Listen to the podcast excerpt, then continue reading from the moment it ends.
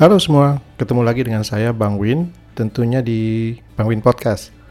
Nah, kita semua tahu bahwa kondisi negara kita sedang lumayan uh, bikin deg-degan karena uh, kemarin tuh kenaikan nilai dolar terhadap rupiah yang cukup signifikan.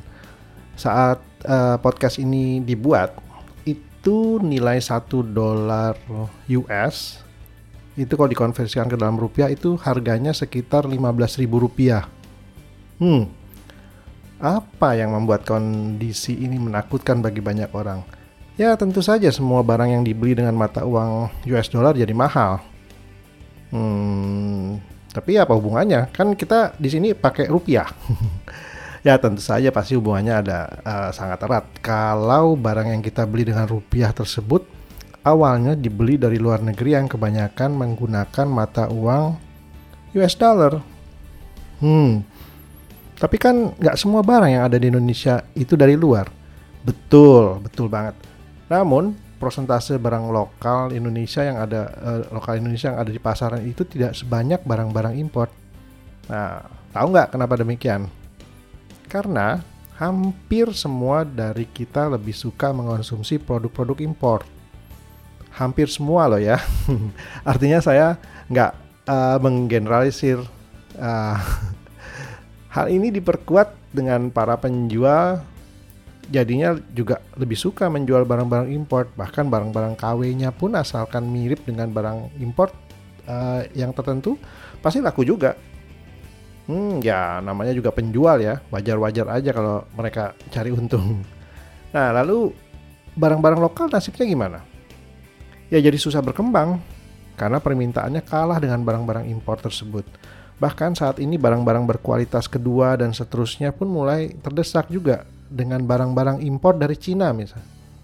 Misalnya, kalau kalian pernah ke Mall Tamrin City di belakang Grand Indonesia yang terkenal dengan batiknya itu, di situ batik-batik buatan Cina mulai banyak diperdagangkan dan cukup banyak juga pembelinya karena harga mereka yang cukup murah.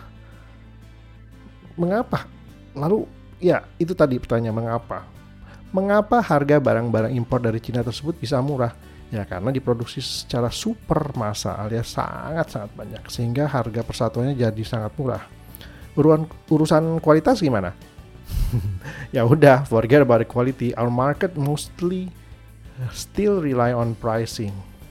Gitu. Nah, kembali ke hal yang saya angkat di awal kita semua tahu betapa rentannya uh, kondisi ekonomi kita kalau kita terus bergantung pada barang-barang import.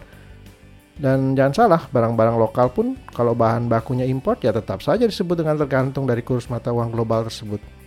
Dan akan mempengaruhi harga jual juga, jadi sama aja. Lalu, pertanyaannya adalah bagaimana caranya untuk melepaskan ketergantungan ini? Nah, pertama, mulai dari sekarang, gunakanlah barang-barang buatan lokal atau setidaknya yang muatan lokalnya tinggi.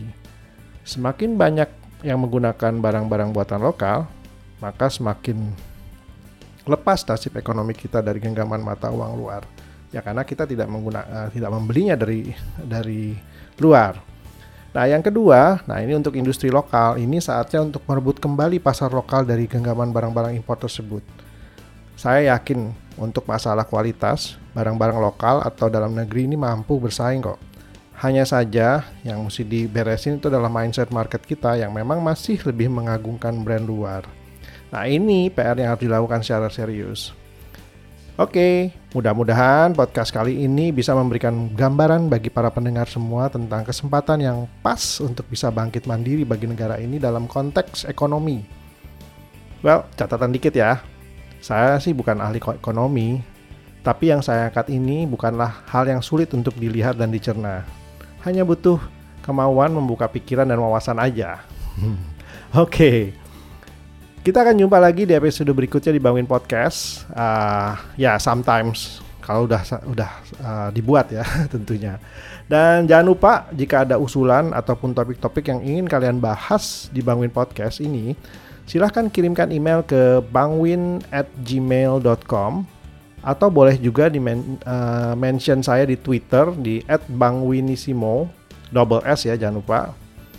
Uh, lalu uh, podcast ini bisa di follow di uh, anchor.fm slash bangwin atau di soundcloud.com slash bangwin atau di Spotify dengan nama Bangwin Podcast. Ya, di search saja, pasti nemu kok. Oke? Terima kasih sudah mengikuti Bangwin Podcast dan sampai jumpa di episode berikutnya ya. Oke, I'll see you. Bye-bye.